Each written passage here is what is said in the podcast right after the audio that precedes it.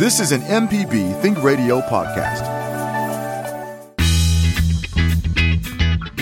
I'm Professor Richard Gershon from the University of Mississippi School of Law, host of In Legal Terms. If you're enjoying this podcast, I encourage you to listen to In Legal Terms, the show about you and your rights. We find interesting legal topics to bring to you and let you know how the law affects you.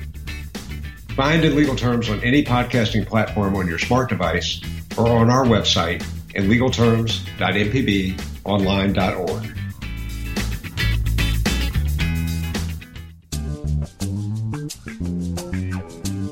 From MPB Think Radio, this is Now You're Talking. It's a show about the most interesting people and stories of Mississippi. I'm your host, Marshall Ramsey, editor at large and cartoonist with Mississippi Today. You know, it's airing on MPB television this Friday, February 17th at 7:30 p.m. It's it's a new film. It's The Defenders: How Lawyers Protected the Movement.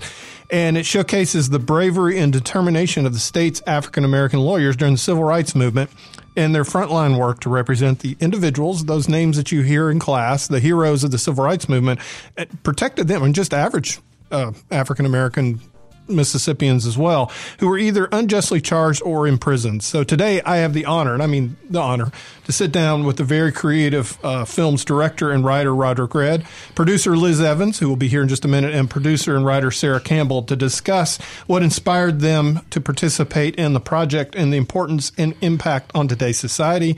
Uh, welcome to the show. And I got to say, when I first heard the title, The Defenders, I went straight to Marvel, right? You know, because I'm thinking, okay, superhero movie.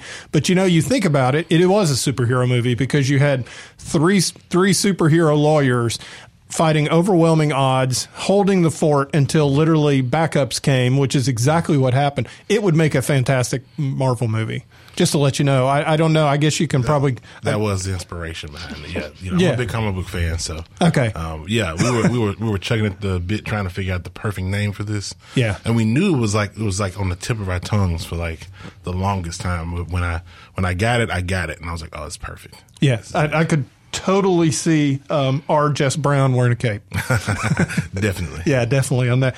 Uh, Roderick, well, I mean, both of you, Sarah, fantastic. It, I watched it twice already. I'm probably going to watch it again with my son. Um, just really tells a part of history that maybe, you know, and, and I'd like to think because of what I do or because I've been in Mississippi for a long time that I knew every little bits and piece.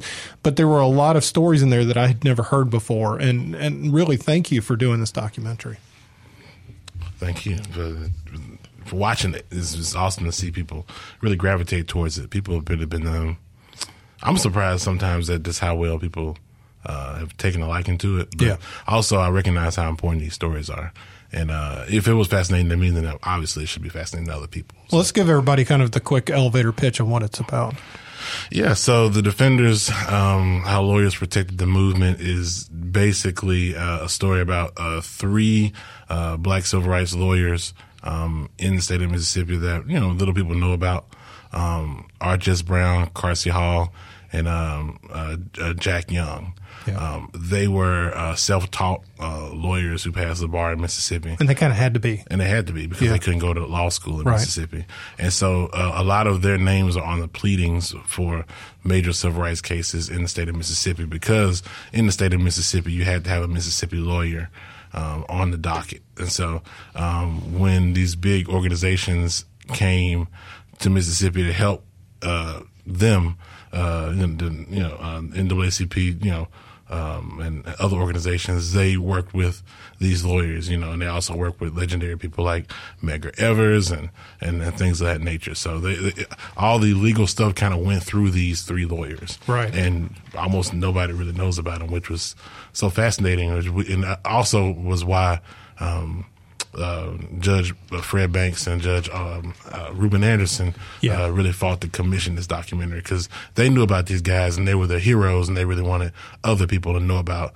just how important and impactful these three men were. Yeah, and, and they realized that time was relentless. Mm-hmm. You know, Sarah and I were talking a little bit about that in the green room um, just talking about how that generation's voice is starting, time is starting to, to squelch it. I'm, I'm so glad that y'all were able to get this project not only off the ground because you're doing it also in the middle of a pandemic, which is not easy to do when you're dealing with people that possibly have been shut up for about a year and a half in, in their house. So Talk a little bit about that. I mean, literally, you know, you said Reuben and, Fred both, um, which. I, you know, like I said, I knew about them and I know their history, and I love talking to both of them. But to hear them on this this documentary is so incredibly powerful, telling the stories.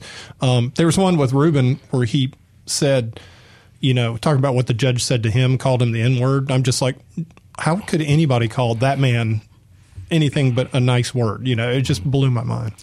Yeah, we felt really privileged to be part of the project, um, but it was the brainchild of Reuben yeah. Anderson and Fred Banks. And in fact, from their roles with the Foundation for Mississippi History and with, on the Board of Trustees at the Mississippi Department of Archives and History, they championed this project and raised money for it. Yeah. Um, and we had major support from Butler Snow and from other individual attorneys and people who believed in the project, which was critical for us to be able to then, as the Foundation for Mississippi History, commission Red Squared yeah. because it, it took not only the research and the um, expertise of the department in finding the archival footage and finding the, the historical material, right. but it also took the team that Rod has, um, his director of photography, uh, Sarah Caroline Jones, uh, his editor, Neha Sharma, and just also their creative and, and young uh, energy and outlook on this. Um, and Rod and I uh, sometimes would get into discussions. You know, I come from a book writing background. I come from the historical background.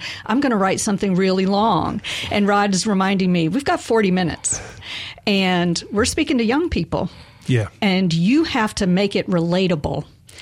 Um, and so there were there were ways in which the partnership brought out the best in both of those things. It, he was uh, running lead on the contemporary interviews. We interviewed Congressman Thompson. We interviewed Marian Wright Edelman, of course, mm-hmm. Justice Anderson and Banks, Constance Slaughter Harvey, and we needed to pull those stories out of them, so we had to have all the background information, yeah. you know, to do that, and that's where the research came into it. Yeah, uh, how did you get hooked up with Roderick and, and that team? How did you decide to use them? Well, Roderick and I have known each other for um, over a decade. Okay. Um, in fact, um, I went to school with his father, and so I knew him, uh, you know, as a kid. Um, in college, and I knew that he had gone out on his own and formed a production company, and we had worked together earlier on a couple of commercial projects, some some corporate PR, some social media, you know, all the, the, the, things that he was doing when he had his first had his company. Um, but we basically put out a request for proposals. Yeah. And his proposal came in. He came in and talked to the judges. He showed them some uh, documentary work that he had done, and we decided to go with him. And, and we're we're thrilled with the product. Roderick, you're you're a little bit younger than I am, and, and you know, and and so I have faint memories of some of you know when it, things were changing and when things went from the you know because in the seven, early 70s so i remember that but the way that you set this up and i think visually it, you know you're talking about how people are now are visual and they, they like short there were some things in there that really caught my eye. I think number one of them that was really incredibly strong was using locations and, and archive footage from that are still recognizable, like the fairgrounds or like downtown Jackson and so forth. And it's so chilling to be walking on those spaces and realize that you know, sheer pure evil happened on those very things. And I think that made it incredibly powerful. And also, too, there was one time when Fred Banks was talking about something and you held the camera on him just long enough after he finished where he kind of looked up and you could tell that whatever he had just said had really upset him. And it was just really powerful. You realize that what we're talking 50, 60 years now later, that this still deeply affects both of, of all the people that were involved in the interviews. Yeah, most definitely. Uh, this this is a very Mississippi uh, centric documentary. Yeah. So uh, we really wanted to make it that. And as we were going through the archives and pulling footage to showcase, you know, the city of Jackson and just Mississippi in general. Yeah. Uh, and, and yeah, and then again, shout out to the Mississippi Department of Archives and History and, and the specifically the WLBT archives. Yeah thank God for those archives because they kept everything. And it was great because we were able to go look and find images of the city. But we really wanted to tell that story to make sure we knew that eh, people in Mississippi would really be able to appreciate you know, people like you that, right. know those different areas are and know who those people were. And, you know, it ended up resonating even places outside of Mississippi, you know. It's also played in Atlanta in the Atlanta, you know, Morehouse Human Rights Film Festival and on, on WABE and the public broadcasting station too. So they really love it. And we've got to travel around with it in DC. And, you know, uh, it's so, it's so interesting when I get to travel uh, with this documentary and being from Mississippi, still, Yeah. you know, Mississippi has that reputation in other places of being basically what we put in that film. Sometimes even today, Right. Um, and you know, I get you know people are looking at me like I'm like a like a champion of like of, of civil rights right now, and I'm like, ah, you know, like how did you get away with making that film in Mississippi? I was like, I wouldn't. Wasn't that difficult? yeah, exactly. you know, but you know, but it's great though. We, we, you know, we really wanted to make it a Mississippi film. I think what makes it work so well is that, and, I, and there was a scene where R.J. Brown's talking about, he's quoting a Lanier teacher when he says, He who knows nothing of the past has no understanding of the present and no conception of the future. So that's what makes it so important for, you know, for, a way I felt like, okay, I really needed to hear some of the message that, they were saying. What was really interesting um, in listening to the judges' even reaction, um, they did not know that we had Jess Brown's voice. They didn't know that we had uh, a little snippet of footage from him on video, and so it was for them kind of a, a, a chance to catch that voice again. Yeah. And you know, Rod mentioned the WLBT film footage collection. We also had a recording from a conference at Tougaloo College that was held in 1979, Yeah. and it was uh, looking at uh, 15 years after Freedom Summer. And they brought all the, the lawyers back to talk about it. So we had Carsie Hall's voice and we had Jess Brown's voice from that. And that's Yeah. where that Lanier history teacher quote um, comes from. But we also had the Medgar and Myrlie Evers collection, which Yeah. is um, at the archives. We had the Richard Beadle photography collection. We had um, papers from Aurelia Norris Young, who's Jack Young's wife, and she wrote to him when she was outside the state and he wrote back and she kept all of his letters and that's how we know how he felt about being a black lawyer rep in the 50s in Mississippi and what that was like and and so I think that's some of the power of this documentary is that we know some of the basic outlines of the civil rights story, Right. but it's really in these details. It's really in the sense that, um, you know, Medgar Evers said the only time he felt safe Was at home. At home. Um, so that was, um, there is a lot of material in the archive that if we go back and look at it, we can tell these stories. Um, and, and one of the most important things for us was to keep it at a length that it could be used in classrooms. You mentioned showing it to your son. Yeah. We wanted 40 minutes so that a teacher can show it and then you can talk about it. Yeah. Um, and it is available to t- any teacher who wants to use it in that way because it's so important for the generation that is coming along now to know what it took to get us to where we are. Definitely. You're listening to Now You're Talking on MPB Think Radio. I'm your host, Marshall Ramsey of Mississippi Today. But I'm back with the filmmakers. It's the new film, The Defenders How Lawyers Protected the Movement. Um, it is going to be on this Friday on MPB TV.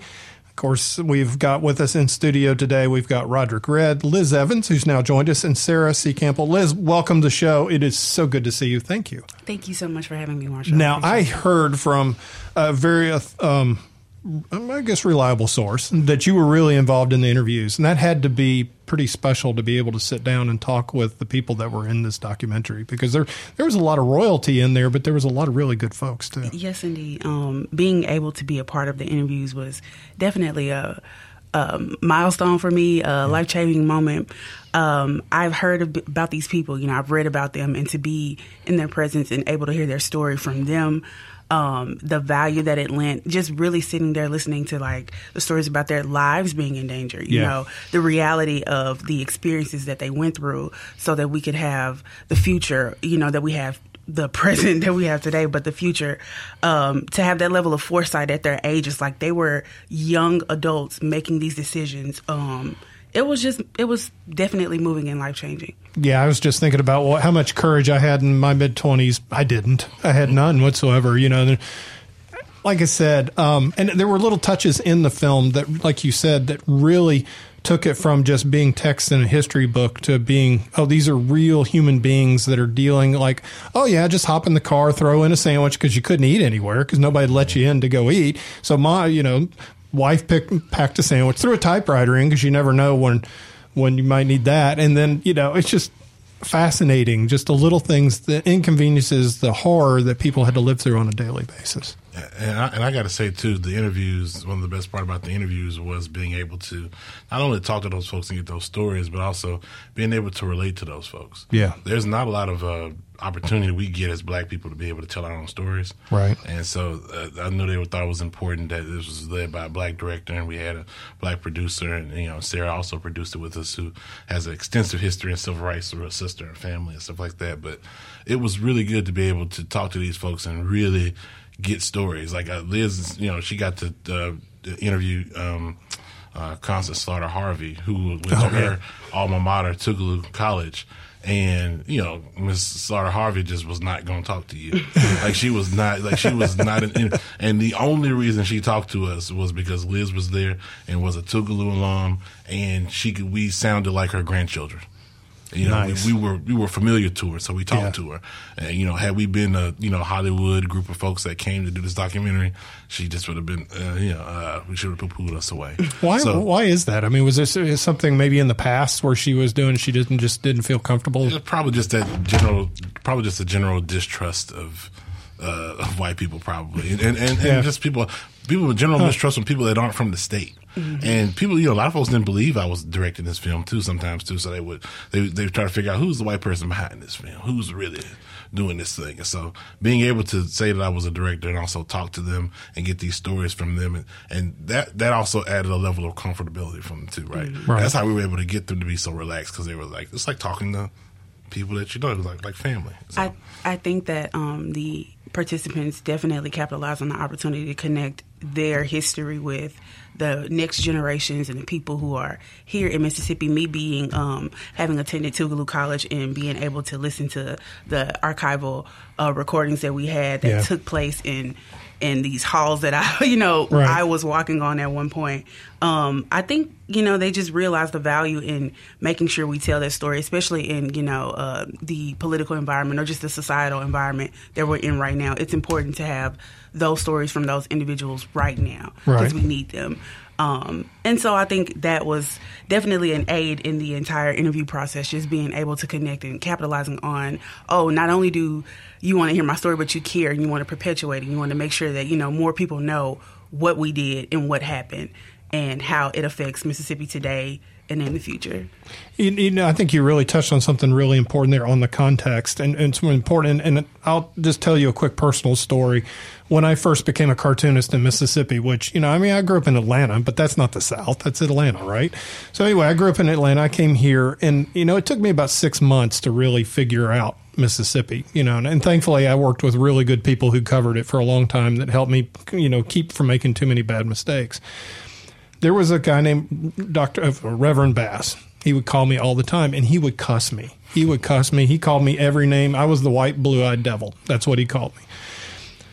And then I thought, what? Why is he being such a jerk about my work, you know, and everything else? And then I realized, oh no, he grew up at a time when the cartoons weren't exactly very, uh, in, and and that gave me a little bit of context and a little bit of understanding. And and I felt the same way watching the interviews, that because they because you had people that were brave enough to stand up or whatever reason because they liked you or they trusted you or whatever and were open up their heart a little bit i have a little bit more context now when i read things now in history i understand the humanity behind it i don't know that i think that's a true value of this documentary I completely agree. Yeah, most definitely. And there was it's actually still there's so so much behind each one of those interviews too, man. Let me tell you, like listening to R. Jess Brown and you know what he said in the documentary about different stuff. Like they were they were so used to kind of moving through that time and era that they wouldn't showcase their real feelings until they were like yeah all the way home with their buddies. Everything was off. And so you really got their real feelings through the stories that other people told about them in those secure places. Because, you know, even with R. Jess Brown in the documentary, he's talking about his life being in danger. Yeah. He's on, he's like playing down his life being in danger on TV in front of all the people because he knew that I need to play my life down. I need to. Well, need yeah, to you don't, you don't yeah. want to encourage it. Exactly, yeah. exactly. And you were thinking like watching this, like, does he really believe that? Is he really? But it was like, no, nah, he didn't believe that because if you hear the stories about him later on, you know, you you get the real context from it. So, man, they, even through the interviews where you get them to open up, they were still back in the day. Those folks they didn't open up to anybody. They were, you know, they, it was real, and that carries over through generation, right? So that's where that's where Miss Slaughter Harvey gets it from. And she, you know, Yeah. that her grandmama and them didn't talk about, you know, we don't talk about this in front of people we don't know, and so Well, it's very similar to maybe a Marine who's stormed the beach in the mm-hmm. Pacific, doesn't it? You know, because number one, the person you're talking to doesn't understand. And, and number two, you maybe you just don't want to talk about it because it brings up, you know, a lot of pain as well because of that trauma. So, Exactly. um, but so I'm so glad they did as well. Um, you know, like I said, you know, you talk about Carsie Hall and, and R. R. Jess Brown and Jack Young, and you think about that. Here it was, the early '60s. There were 900,000 African Americans in the state of Mississippi, and you had three lawyers. That's and, and on top of that, you had the and they were going up against laws that were specifically set up to discriminate, and they had. I mean, talk about feeling like literally the, on you're holding an outpost until the cavalry can arrive, and that's kind of what they did. Yeah, and Marshall, we had that conversation with some of them. We said, "How could you believe in the law as attorneys um, then?" And uh, Rod said something interesting too. The amount of material that we gathered is vast compared to what you actually see in that forty-minute documentary. Yeah. And so, just like the 1979 conference was captured at Tougaloo. All these interviews in full will be in the archives at Mississippi Department of Archives and History. So if you want to hear all the things that Constance Slaughter Harvey told us, or if you want to hear all the things that Fred Banks told us, or Reuben Anderson, Congressman Thompson, people will be able to um, hear that, and that is another trove now of research material that other filmmakers and other scholars will have access to in the future. Yeah, Roderick was talking earlier about how the younger generation consumes things, and um, you know, and I was just thinking, I love front. One things I like about Frontline, for instance, watching their programs is because they put the whole hour long interview online. So I would say a good bit of what you're doing is you, it can be accessible online, of course, and so forth. breaking it. I mean, breaking it into little bits and pieces too on Yeah. TikTok and so forth. most definitely, Yeah. so it's not only just the 40 minutes, it's also little bits and pieces on it. But, um, and like I said, visually, and Roderick, where you did really well on it. And if you're talking about lynching, which is such a, you know, a term that you don't really think about, and then suddenly you see them pulling somebody out of the water, that's pretty powerful. Yeah. Yeah, the, the imagery was super important to this documentary. So we Yeah. we struggled with that a little bit. We talked about being able to show that on camera. I know Liz was going, you were fighting against it a little bit, if I remember correctly. You know, you know um, I just wanted to be cognizant of like making sure things were trauma informed, but the reality is that this is our reality. You know, Yeah. the past is a reality, and you want to make sure you're being authentic. And it's no way to be authentic about the history of this state and sugarcoat things. Like that's just not reality. Right. Um, and so I think it was really important to make sure that our imagery, the hard work of everyone, um, just kind of played out and connected those words with what you actually felt and saw in those moments when we were listening to those um, individuals speak and share their stories. Yeah, I mean, I'll go back to Fred. Like I said, Fred Banks, which I'm calling him by the first name probably fairly disrespectful, but um, that's my editorial cartoonist in me. But anyway, um, I have so much respect for him and his career and everything that he's done. But like I said, to see him get moved and, and to hear Reuben Anderson talk about that he had to carry his diploma with him just to prove that he was a lawyer. Oh my God, you know. It's Reuben Anderson. I mean, literally an icon and a pillar in this whole community. Yes. Yeah, it's like you're walking around with like um just just like microaggressions all day long. Yeah. it's a reminder of like what's being black, but it also reminds me like how much more they had to do that back in the day. Mm-hmm. You know, Yeah. 'Cause I, I, you know, I'm black now, but it's not even nearly as tough as it was back then. But I definitely can see how they did that and, and still moved around normally. And I, and one of the things that I always tried to do with this documentary is showcase, the, you know, you know, the reality of Mississippi and just how unique Mississippi is. Yeah. Mississippi is so unique without racism. You know, they always talk about Mississippi as a microcosm of the United States, and it kind of is. But like, we're very special here. Like we, you know, we had that Iron Curtain up. And I think it was just genius when you talk about you know, um, SNCC and and, and uh, Freedom Summer and their plot behind you know, putting Mississippi out there was to show how Mississippi was by putting pretty little white people in front of the lines and letting Mississippi do what they do to them white folks so the rest of the world can see you see this? You see what that was genius. I mean, but I, it really showcased like just how unique Mississippi is in there, and just there does not really want to change. Mm-hmm. It's not even that we're like you know, it was like evil, but it was evil because they just hard headed. We're still hard headed. You know, we last because we're hard headed, right? We live in our own little world and we, you know, we do our own little stuff and, you know, the country, you know, progresses by us and passes by us and everything sounds crazy outside of here. But then you go other places and you go, wow, this is public transit and, and, and, you know, resources and big companies and money. And you're like, oh, Mississippi's like, I don't care about any of that. We just want to keep what we got going on here happening and it's fascinating. So um, I, I, thought too, and I thought you know, like I said, I've read how many books about the civil rights movement. I've talked to people, I've interviewed people. I've always found it fascinating, and I thought it really did a good job explaining that that any nonviolence breaking of laws or anything like that, they weren't breaking laws to break laws. They were breaking laws that were specifically targeted at discrimination. It was there was so much method behind everything that went on, and it was it really did a good job in that explaining it. You know, like I said, we lawyers generally you think oh, it's lawyers, you know, which you know, right next to media people, usually pretty low on the. These guys truly were superheroes and what they did. I love, like I said, go back to the title. I thought it was it was great having like a Marvel kind of title on it because what they were doing, um, not only were they helping people that were falsely accused or whatever they were dealing with, but they were also helping change the the environments you were talking about.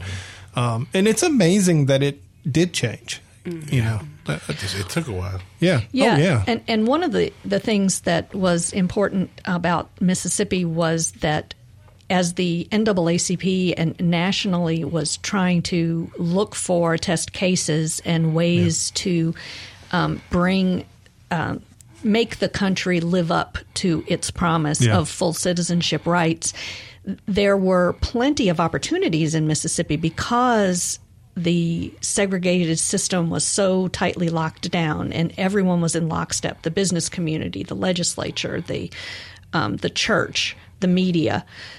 Then it was really difficult to get people to step up and say, I will be the one who will test that case. Right. Then you didn't have the lawyers because you had a segregated system yeah. and you weren't educating lawyers. And so you had the law that you had to have a lawyer representing you. So if Thurgood Marshall is going to come in here, or Constance Baker Motley, or Jack Greenberg, or someone is going to come and represent, they had to have these local lawyers. Right. But you're right that it wasn't just a matter of doing the regular, everyday lawyering work. There were strategies, there was figuring things out from the perspective mm-hmm. of what can we get? You know, what's possible here? How do we do this? And one of the reasons that there are so many Supreme Court cases that establish things like voting rights, school desegregation, public accommodation, um, prisoners' rights are because Mississippi provided that material. And with the lawyers coming in from outside the state, working with the, the homegrown lawyers, and, and we've talked about Jess Brown, Carsie Hall, and Jack Young, but also Fred Banks and Reuben Anderson yeah. were started their careers in 67 and 68. So that's before the 60s are over. Homegrown black lawyers educated at law schools, Howard, and University of Mississippi who could take up the mantle. Mm-hmm. Um, but it was fertile ground for changing not only Mississippi but the nation. Well, it's very brilliant too to see the strategy of being able to take cases out of state courts and then throw them into federal courts. Mm-hmm. That was brilliant because that was a that was a big part of what was able to create the change. I mean, you, you, still see that today, right? Yeah. the uh, you know the the way things work here in Mississippi is that you got to go around the state. Yeah. And you know, even when you go around the state, the state still gets upset when the federal government comes in and does what you're supposed to do because you know usually, like you said, these test cases came through Mississippi. They were like these hard fought cases in Mississippi, and then once they got to the federal level, people at the federal government like, right. what? Yeah. Get out, get out of here. right. No, you can't make people shop at your you know store. Get out of here. You know. Yeah. And so, yeah, it's it's a shame that it's still but it's good for historical context to know that it's still going on today, even with the water crisis and things like that. The federal government comes in, and the state is still like. Mm. I think also um, an example of well, the documentary is, is like a testament of the importance of community and grassroots work. Yeah. Excuse me, grassroots work. Um, because you do have these attorneys who are defending literally practically every black person in the state and subsequently in the nation, but also the importance of community helping them in their efforts, like doing that, uh, the organization, organizing, you know, rallying in secret, helping, you know, making themselves um, almost pawns in a way so that the attorneys could make the work happen. I think that is super important, and it's reflected in what's happening today uh, between the here in Mississippi, between the water crisis here in Jackson mm-hmm. and just across the state. Like realizing that yes, we can't just rely on our awesome attorneys. Mm-hmm. We gotta you know do the community work as well. Yeah, definitely. So, um, I know, like I said, more things, ch- more, uh, more things change, the more they stay the same. I think, I don't know, mm-hmm. there's something on that as well. A little bit. Like I said, was there anybody that you interviewed, Liz, that, that surprised you or inspired you or just said, you know, this is somebody that is firing me up to make me want to do better? Or, cause I mean, there, there were some pretty in- incredible interviews in the, Oh wow! Um, I can't pick a favorite, but I will say that uh, speaking with Constance Slaughter Harvey was definitely moving. Um, yeah. Just to know the threats that they all endured, you know, yeah. and faced, and how you had to have an extremely I can't even imagine unima- unimaginable amount of faith in right. what you were doing in that moment to know that this might have a change on this state or on the people that I, you know, represent and I serve or the world. That is extremely empowering and they yeah. had each individual had an amazing amount of faith in what they were doing. And I don't think that would have registered with me at their age or in that time when they were doing that work. Like, this is world changing work that we're doing. Yeah. And um, I think it was inspiring from each individual. I thought Mel Leventhal's quote was It's all about uh, coalitions. You must have friends. Uh, when you're mm-hmm. outside looking in, mm-hmm. and I thought that was really strong too, because it was, um, you know, like I said, of course, it also he he was meaning from the context that they came in to do the work, and it was nice to have the people from the inside being able to help them. But also too, when you know that you're not alone when you're trying to change the world, I would mm-hmm. imagine probably exactly. helped a lot yes. too as well. So, well, and Rod, I remember when we were in Washington interviewing Marian Wright Edelman, mm. and some of the things that we talked about after that interview. Do you remember um, yeah. just learning about her role, role in and, everything in yeah. Head Start and yeah. in yeah, she's like these, these, all these lawyers had these uh, you know the thing the big thing I can't pick a favorite interview either yeah. but I can pick that I can say that each one of these lawyers it, it was incredible whether it was Judge Banks or, or, Anderson or Judge you know Slaughter Harvey or uh, uh, whoever Marian Wright Edelman each one of these people weren't just like regular people right. they were extraordinary and Marian Wright Edelman really helped cap that off. Yeah. You know, she inspired Dr. Martin Luther King. Yeah. The person everybody is, inspired by. Dr. King writes about her. And she starts the Head Start program wow. in Mississippi. Yeah. You know, that that's crazy. You know, that's massive. She came to Mississippi in the late 50s, early 60s ish, you know, as a black woman, as a lawyer uh, from Yale Law School from Atlanta, and was practicing law, you know, in, in the courtroom where imagine being a little black lady from Atlanta, yeah. coming to Mississippi to practice law in the courtroom in Mississippi in the '60s. In front of Harold in, Cox. In front of Harold yeah, Cox. Harold Cox in that in that courtroom I was talking about with the mural. Exactly. that, but, they, was, but they, yeah. she's a black woman. Everybody yeah. in that room was white and looking at her like, what is like to be a black woman in that time in Mississippi was wild. You know, she gave you know Hillary Clinton her first job at the uh, you know, you know, the Children's Defense Fund, which is a huge nonprofit, and you know, is still doing excellent work today. Yeah. Like she said, started the Head Start, you know, mm-hmm. uh, that I benefited from as a kid. You know, I got to go get free dental care and things like that. You know, things that impacted me. She right. did a long time ago, and um, that that was just extraordinary. You talk about, you know, and obviously, you know, Fred Judge Fred Banks and Reuben Anderson, they're the first and second Supreme Court justices, and yeah. and you know, it, it, it, just it goes on and on. You know, Constance Slaughter Harvey desegregated the you know the Mississippi Public um, uh, uh, the Highway Patrol, Highway mm-hmm. Patrol, mm-hmm. you know, and you know, it's just like it, and people don't even know who these people are. Why are there streets named after these people? Yeah, why are exactly like buildings named? There's some some of them got some buildings named after, but it's like you know, the, the, we, we're doing this and we still have the Ross Barnett Reservoir. Well, I think, like I said, the beauty of the documentary, and we're going to take a quick break after this. The, the beauty of the documentary is it humanizes the situation and mm-hmm. it allows people um, that you know, this is stuff that they just read in the history books. It mm-hmm. becomes real. It yeah. becomes real and it becomes very human. You're listening now. You're talking on MPB Think Radio. I'm your host, Marshall Ramsey of Mississippi Today. I'm back with the filmmakers, a new documentary. It's coming out this Friday on MPB television. It's called Defenders How Lawyers Protected the Movement. We got Roderick Red, Roderick Red, Liz Evans, and Sarah Campbell are with us. We're getting the band back together. I don't know if y'all have seen each other much since. How long has it been since you you wrapped and got everything finished? We premiered the documentary at the Mississippi Civil Rights Museum a year ago. Okay. And then Rod and I have been traveling around the state, um, and we've seen each other a fair amount. The reason that we're all so happy to see Liz is that she moved out of state. What? And so Wow. Where, where are you now, Liz? Houston. Where? Houston, Houston. Okay, excellent. What part? Got just Um, I'm in the midtown downtown. Nice, area. very good. Yeah, I lived lived in Conroe for a little bit. I can tell you some stories. So it was a fascinating time in my life. But anyway, um, well, good. Welcome back home. Of course, of It's good to course, have you thank back. And like you said, you were traveling around to the different film festivals, you know, and having to go through security with all the medals and awards and all that stuff, and that had to be difficult. Yeah, it was it was so difficult. It was God. like, yeah, it Yeah, was we've tough. been thrilled by the reaction. It's really nice. That's to very have, well done, To have know. people Yeah. want to show it. Um, It showed recently. Um, the Mississippi Bar Association has a lecture named after Evelyn Gandy, the Evelyn Gandy Oh, lecture yeah. series that Constance Slaughter Harvey is involved with uh, founding, and uh, they recently showed it uh, as part of professional development. So it's it's getting around. Yeah, that's excellent. And- And like I said, very well done. Um, the music was fantastic in it too. Man, look, the uh, I got to work score. with a friend of mine who uh, Brendan White and Yeah. at Fairview Sound. He did a fantastic job. So he, he he's a, a prolific musician.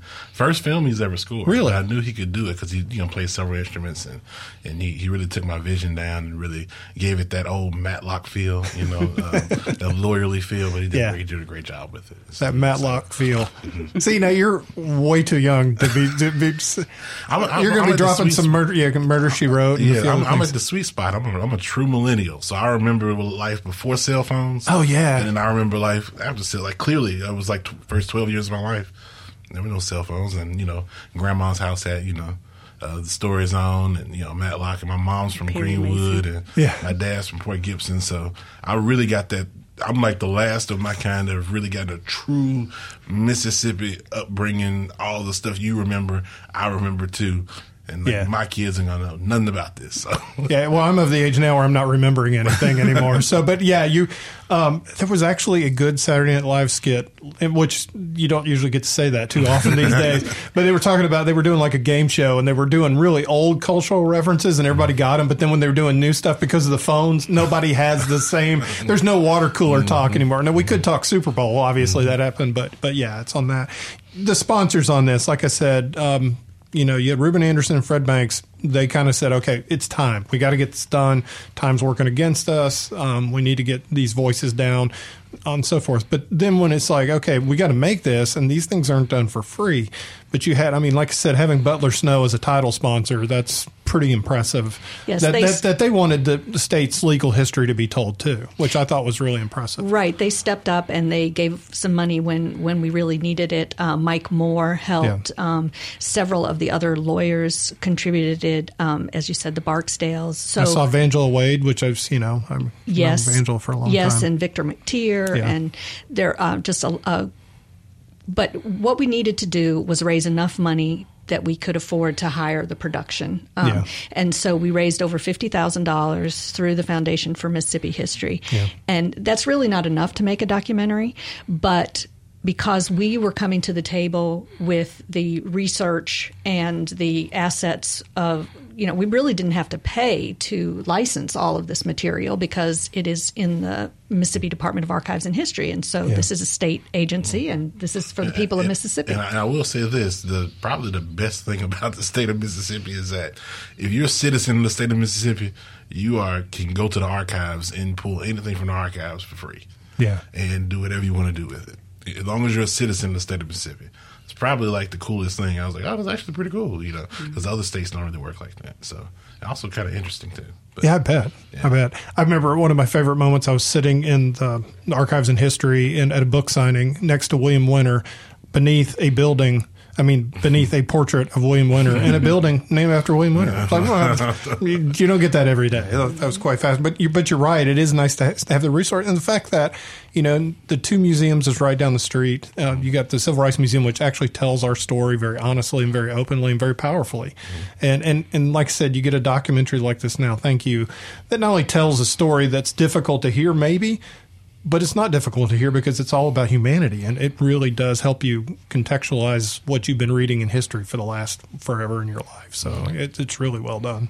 And we show this film um, at the two mississippi museums when when it when we can. In yeah. fact uh, in january during the martin luther king weekend, uh, we had a showing of the documentary.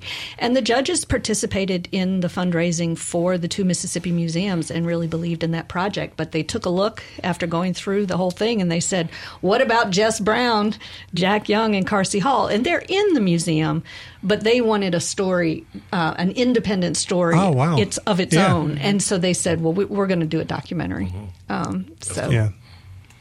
That's, That's cool. That's great. So the airings, like I said, they're going to be this Friday, February 17th at 7.30. It'll be on again on Sunday, February 19th at 11 a.m. and at 4.30 p.m. and Thursday at February 23rd at 2 p.m. So it'll be, it'll be on several times so people can catch it. I highly recommend it. Like I said, I love history, uh, love the state's history, and it is, it's very powerfully done. And Red, you did just, just a fantastic, Rod, oh, excuse me, Red, throw your last name. You can call me Ramsey. That's fine. That that happens this point in the show. Yeah. You know, at this point, the host has run out of gas and he's like completely starting to jabber a little bit. Uh, talk a little bit about your future projects. What are y'all working on now?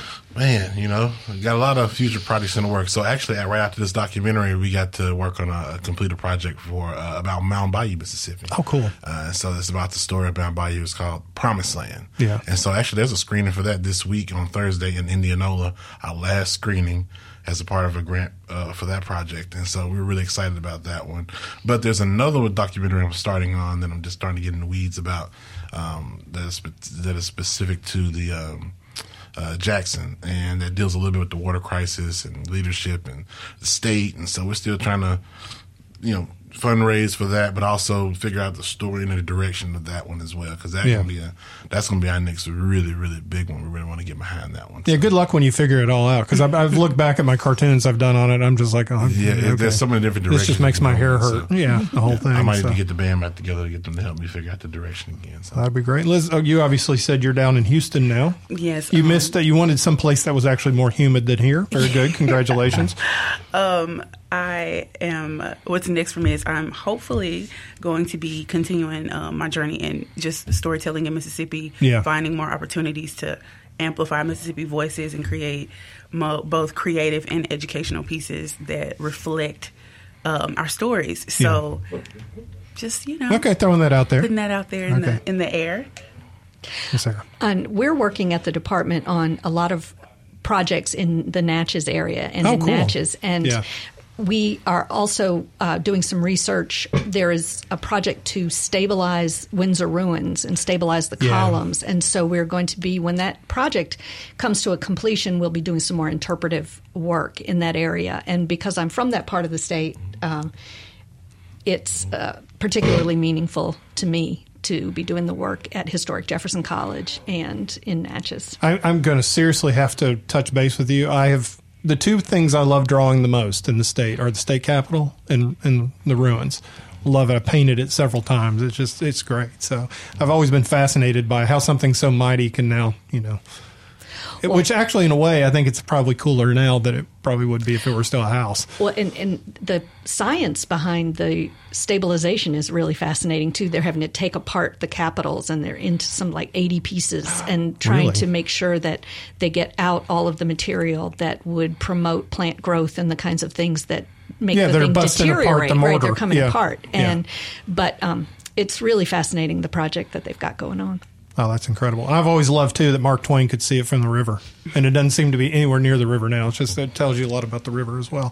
Fantastic. Like I said, the um, gosh, I'm so glad y'all y'all are here today and to be able to put this together. Any last thoughts on on on what y'all took away from this? It's something that, like I said, you know, Roger, you're in your mid 30s. You, you, know, Liz, you're you're younger. Like I said, you studied this stuff. Now you actually get to talk to the people that lived it in a little bit, and and so it kind of probably changes you as storytellers, doesn't it? Definitely. I mean, I kind of had a direction of where I wanted to go in life yeah. when I started my company, but um, stories like this, like you just talking about it right now, really gets me excited about making the next story about Mississippi. Yeah. And my goal is to really not you know, not only just you know showcase it's to showcase Mississippi and, yeah. and, all the beautiful stuff that comes with it. Yeah, and also the uh, you know the bad stuff that comes with it. Honestly, you know I think because you know the reason why we have such you know rich history in terms of music and writings and things like that is because of our kind of tortured history of the yeah. terrible you know that's that's the way that kind of works in my head I think at least so I, I, think you're spot on my my metaphor for it is that that little grit that gets in the oyster makes the most beautiful pearls mm-hmm. and that's that's that's Mississippi right exactly. there exactly and I want to, I want to make sure that people uh, get to know all sides of Mississippi yeah I got cousins that are that are ancestrally from here that would not come here for a family reunion. Really? Yeah, which is kind of silly. Yeah. Uh, so those are my silly cousins. But, but yeah, but yeah, and, and and then I also, when I go to places like Washington D.C. and showcase this place, I get treated like I'm a civil rights hero because I still live here. But for real, it, it's like, well, you're in Mississippi doing. Thank you for the work, and I'm like, well, I mean, thanks, but it's not. I'm not. it's not that bad, and you know, it's like it's yeah. fine. We have internet and coffee, and you know, it's fine. Um, I think to Roderick's point, just this kind of reinforced the importance of the storytelling of Mississippi. I've always been a proud Mississippian. Um, always wanted to amplify and champion those working for Mississippi to change it in a positive way. And I think there's so much beauty in Mississippi and the black people of Mississippi, mm-hmm. um, just continuously fighting against the erasure of an entire segment of this state that um, is often done both in a political way, but just in so many ways how uh, the silencing and the erasure of our history and our presence in this state is continuously pushed. I think it is really important to make sure we're telling these stories, we're amplifying each other's voices, we're you know advocating for each other, and I just want to continue to be a part of t- that type of work. All right, all right. Well, I tell you what, that wraps us up. Um, absolutely fantastic show as well. I want to thank everybody for being here, and I want to thank, oh man, it's incredible. I want to thank uh, our guests, Roderick Red, Liz Evans, and Sarah Campbell, for joining us today. And if you'd like to hear this show again or any past episodes, you can subscribe to the podcast on your favorite podcast app. This is Now You're Talking on MPB Think Radio. This is an MPB Think Radio podcast. To hear previous shows, visit MPBOnline.org or download the MPB Public Radio app to listen on your iPhone or Android phone on demand.